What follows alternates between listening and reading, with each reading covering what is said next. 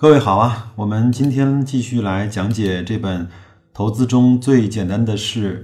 我们今天正式进入了正文的部分。它第一章呢是投资心态的内容。那么第一小节呢，我也认为是非常重要的开篇名义啊，就是以实业的眼光来做投资。我们下面来进入分享。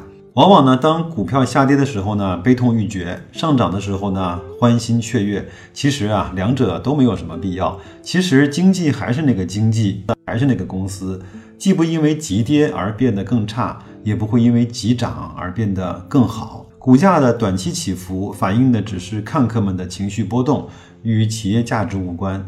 以买企业的心态做投资，不因急跌而失措，也不因急升而忘形。确实啊，公司的价值啊不会因为股价涨跌而发生剧烈的变化。你说今天就算跌停，格力电器从两千五百亿的市值跌到两千三百亿、两两千亿，那它整个的公司的的价值难道就损失了四分之一吗？真的也不会，对吧？那它如果从三十五块一八年的三十五块涨到了一九年的四十七块，那它的。内在价值就有这么大的提升吗？其实也不会。所以呢，像巴菲特和芒格说，股市呢短期是投票机，然后长期呢是称重机啊。这种股价剧烈的变化呢，只会给我们带来高估要卖出和低估要买入的机会。这个其实是市场在这种波动。和非理性之间给我们带来很好的投资的机会，所以呢，巴菲特先生说，市场先生是有自己的脾气的。那么这个市场先生呢，是他的老师叫格雷厄姆，他提出来的。所以呢，市场先生是有脾气的，我们只要去懂他，而不用去所谓的敬畏他。他有时候也会犯错，他有时候也会疯狂。他有时候也会赔钱卖给我们，他有时候也会当我们的接盘侠。其实真正的市场先生是在各位自己心里的。好，那这是我的一点感受。那我们来听一看，呃，邱国禄是怎么来去谈他心目中的行业投资。他说，我在行业投资中呢，首先要看三个东西。第一个叫护城河。他说，每三四年就得重挖一次的护城河，其实不能够算是护城河。这个我以我的非常浅薄的知识去理解，在很多药企上面，它其实每过一段时间，它要去做大量的这种研发，它的专利会过期。其实这样的护城河其实不能够算一家药企真正的护城河。那真正的护城河应该是像可口可乐这样子的，呃，它长期的用品牌、成本、文化、饮食的习惯。呃，还有所有这种文化的输出带来的这种品牌的护城河，而没有护城河呢，就不断会有前浪死在沙滩上。在一个先发优势不断被颠覆、没有永远的赢家的行业里，只有勇于自我否定、因时而变，才能够生存。这是他来所看待的护城河。第二个呢，他说我看一看成长和门槛。他说多数人啊喜欢成长，但是我呢喜欢门槛。成长是未来的，是难以预期的；门槛呢是继承的，易于把握的。高门槛的行业，新进入者难存活，因此呢，行业供给受限，竞争有序，有利于企业盈利增长。低门槛的行业呢，行业供给增长快，无序竞争，谁也赚不到钱。那这个门槛呢，就是整个行业的护城河。你想想看，如果现在。又有一家公司说，我要建立一个遍布全国的加油网、加油的网络，我要挑战中石油、中石化。你觉得它成功的几率大，还是失败的几率大？有一个人说，我要建立一个全全国或者是全球的呃网上搜索的系统，你觉得他干得过百度，干得过谷歌吗？所以这就是行业的护城河。一旦行业的格局形成了之后，就很难再有新的竞争者能够进来了。好，再来看一看啊，在成长和门槛里面呢，作者举了一个案例，他说白色家电啊，两千年到两千零五年增长迅速，但利润不佳，那个确实是呃百家争鸣或者是百团大战的呃混战时期，股价呢疲软。二零零六年到二零一零年，行业增速减缓，但是利润大增，龙头股价上涨十几倍。拐点呢是二零零五年行业大洗牌，小厂退出之后呢，龙头企业在规模、渠道、成本、品牌等方式的等方面的优势扩大，阻止了新进入者。行业格局从野蛮生长的无序竞争转变为有门槛的有序竞争。这就是邱国禄呢对行业投资他所看的几个指标，一个是护城河，一个是成长和门槛。他在十几年前啊进入呃基金行业的时候呢，曾问过一位他们公司资深的合伙人，他说：“我怎么才能够成为一名优秀的基金经理呢？”呃，那个合伙人告诉他，其实很简单，你只要记住住两条：第一呢，把客户的钱当做自己的钱来珍惜；第二呢，把二级市场的股票投资当做是一级市场的实业投资来去做分析，就是。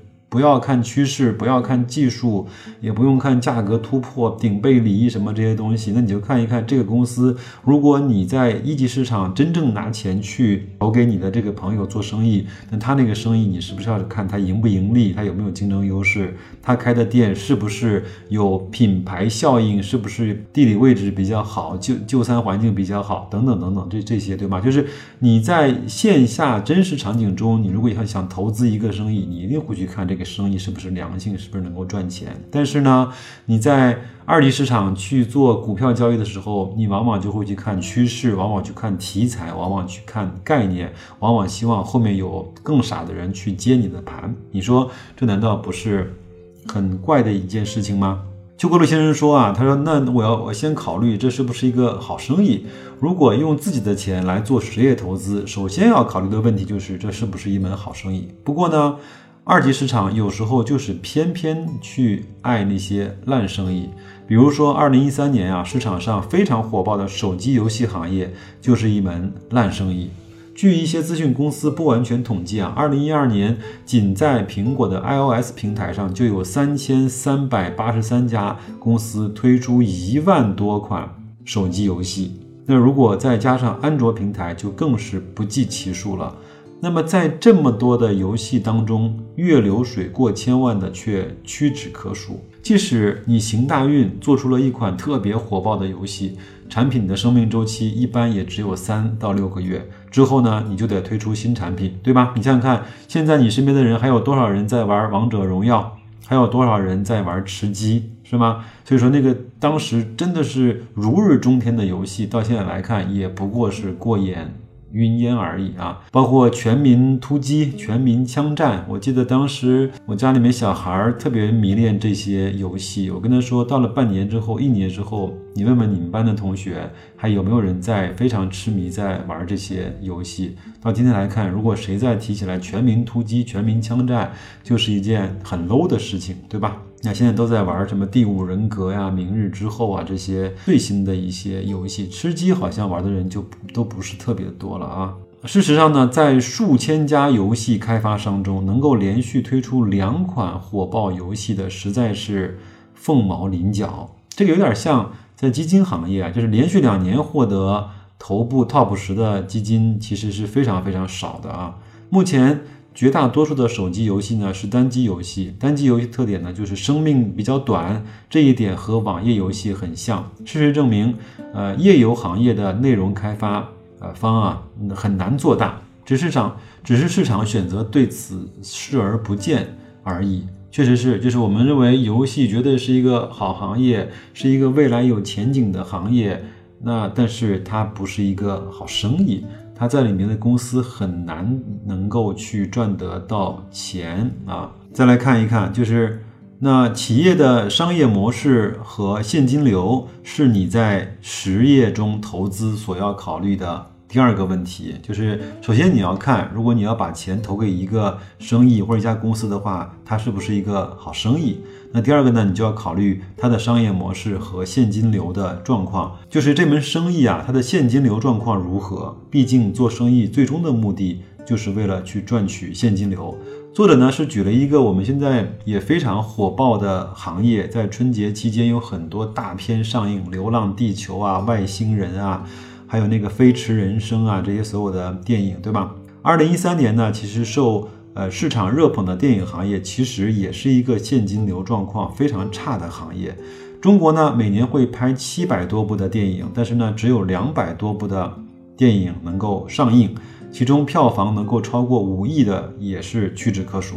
即使赚了五个亿的票房，那扣除分给院线的一半，再扣除发行宣传费用。制片方能够拿到手的大概也只有两亿多一点点，再扣除给编剧、导演、制片和演员的薪酬以及拍摄中的各种成本，到最后剩下来的净利润可能只有几千万。那这个其实确实不是一个特别好的生意，对吧？那如果想去赚取五亿甚至是更高票房的那些。电影它都会投资也挺大的，比如说制片的成本大概就是在一到两个亿。那如果当然还有它卖不好的这种风险，它即便是卖得很好，也不过才获得了几千万，百分之二十左右的净利，这个是一个风险很大的生意啊。更麻烦的是呢，从现金流的角度来看，拍电影呢得先写剧本，然后呢请导演搭班子、雇演员，支出一大笔的费用。一年半载之后，影片开始发行、宣传，又是一大笔费用。现在还要担心这些演员是不是有负面的新闻啊，是吗？如果前面谁找吴秀波同同学拍了一个很好的片子，但是他因为他个人的原因发不出来，这这又是呃只能够自己打破牙齿往肚子里咽的事情了啊！而且呢，电影公映之后要等好几个月才能够从票房中分到钱，所以呢，很多电影公司不管利润怎样，现金流都是大幅为负的，抗风险能力特别弱。一有风吹草动，就容易元气大伤。无论是美国的百年老店米高梅，还是后起之秀梦工厂，只要有大片成了票房毒药，就逃脱不了破产和被收购的命运。美国的电影行业发展了上百年，居然没有一家独立的电影公司，全部都只是大型综合传媒的一部分。这也体现了电影作为一个独立的商业模式的内在的缺陷。确实是啊，就是如果一个公司它不是一个好生意，第二呢，它即便是一个好生意，但是没有现金流的回报，也是一个非常非常讨厌的事情啊。那我们再来往下看啊。那用自己的钱做实业投资，要考虑的第三个问题就是行业的竞争格局以及公司是否具有比较优势。简单来说，就是你作为一个后来者，想颠覆既有的龙头老大的位置，就得看自己能够为客户提供哪些不可比拟的价值，以及相对于竞争对手比较竞争的优势在哪里。我们再来看一看啊。互联网金融啊，在作者当时写这本书的时候呢，也是一个市场的热点。很多人在那个时候，余额宝出现了之后呢，他说，再过五年、十年，传统银行作为一个行业啊，即将消失。我们在国内其实也有很多人在当年是认为这个事情大概率会发生的，包括当时马云也非常豪迈地说，如果银行不改变，我们就改变银行啊。包括很多人会认为，所有的一切都会被网络银行所替代。其实啊，网络银行并不是什么新鲜的事物。十四年前，我研究生毕业之后，就是指邱国禄啊，研究生毕业之后买的第一辆车，就是从美国的网络银行中得到的贷款购买的。当时呢，我只是在网络上填了一张表格，第二天早上快递就把一张支票送到我的手里了啊。那个时候。美国还是相当落后的啊！网络上填一张表格，还要把支票送到我们的手里，它没有这个整个手机的支付系统啊。然后呢，我把那张支票拿去 4S 店买下来了第一辆新车，用户体验可谓极佳。二零零三年的时候，人们都认为十年之后，所有的传统银行都将被网络银行所替代。呃，邱国禄也对此深信不疑。那然而十年过去了。美国的银行业仍然是富国和杰皮摩根的天下，而我钟爱的那家网络银行也在2007年破产了，甚至都没有熬到金融危机的到来。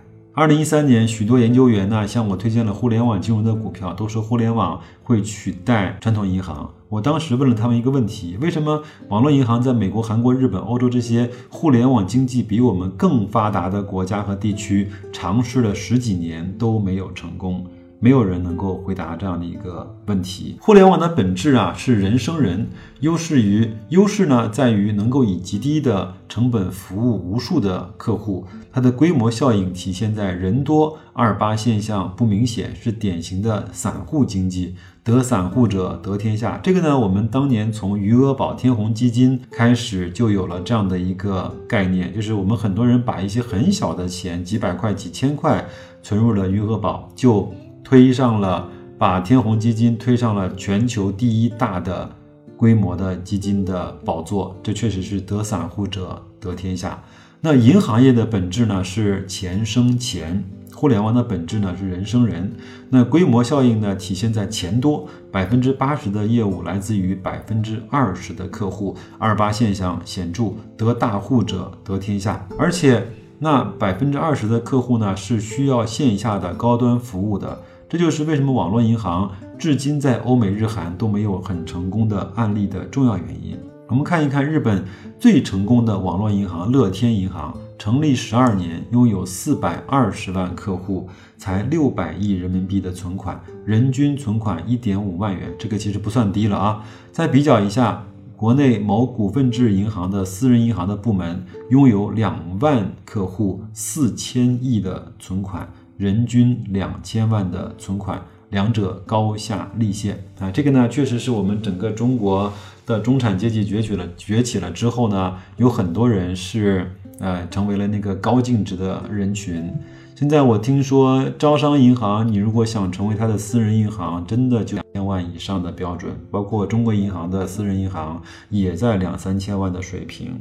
基本上，在民生银行，如果要想办一张白金卡，可以开通在国外的账户的话，基本上都要在五百万的标准了。所以，银行呢，确实是笼笼络了很多这种大大量的资金，或者是这种高净值的人群吧。那所以呢，呃，作者认为，呃，虽然虽然互联网银行是一个很好的很好的概念，但是它也没有办法来颠覆呃传统银行。对人们这种生活和呃这种经营的非常基础的服务的概念，再来看一看啊，那他又说了啊，就是大家呢都喜欢新东西，但是有没有人想过，为什么几年前声势浩大的风电、光伏、LED、电子书、锂电池等一些新兴的行业？却总是烂泥扶不上墙。为什么银行、地产百般打压，却总是能够赚得盆满钵满？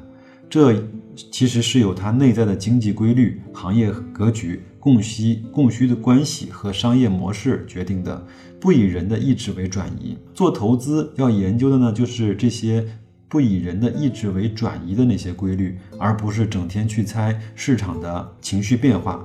有些。有些时候呢，去猜别人的情绪变化能够给我们带来收益，但是那个呢是不能够持久的。而经济规律、行业特质、商业模式是客观存在的，只要你研究透了，它在三五年之内是不会有什么大的变化的。能为理解这些商业规律的投资人提供持续的竞争优势。本文呢写于创业板创出历史新高之日，多少有些不合时宜。我记得在当年创业板非常疯狂的时候，也有基金经理喊出了“我已经从来不看主板了，我只看创业板”。像这样的很异端邪说，那个时候确实是有的。但是呢，皇帝没穿新衣，却必须有人指出。即使是在市场上一片火热和喧嚣中，谁也不知道这样的火热和喧嚣还能够持续多久。然而，即使在炒作和投机经常盛行的 A 股市场中，理性也只会迟到，从来不会被缺席。这就是整个这本书第一章的第一个小的章节，就是以实业的眼光和心态去对待投资。觉得，我们如果把这个问题想清楚了，把这个道理想清楚了，就像我以前在一次的节目中讲到。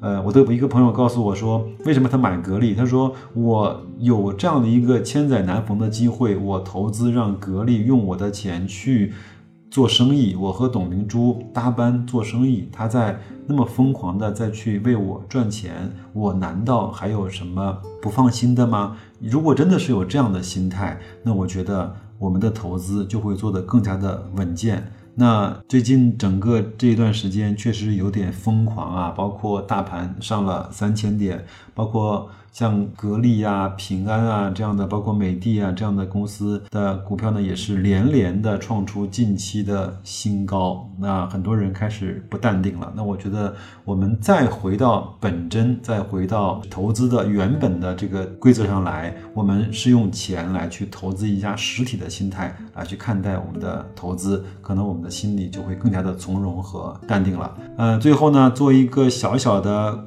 小广告啊，前面呢是雪球的达人秀啊，是找到了我，也是做了一篇我的专访，在雪球上应该是有这个栏目，你可以去查一下雪球达人秀对白老师的专访。那里面呢，他也是问了我一些非常基础的问题，那我也是做了。我认为相对也是比较务实和真实的回答。如果你有兴趣的话，可以到雪球去搜一下。那我们下一期节目呢，带来这本书的第一个大章节的第二个段落，叫投资的逆向投资的关键，人气我取，好吗？那就这样，祝各位投资愉快，再见。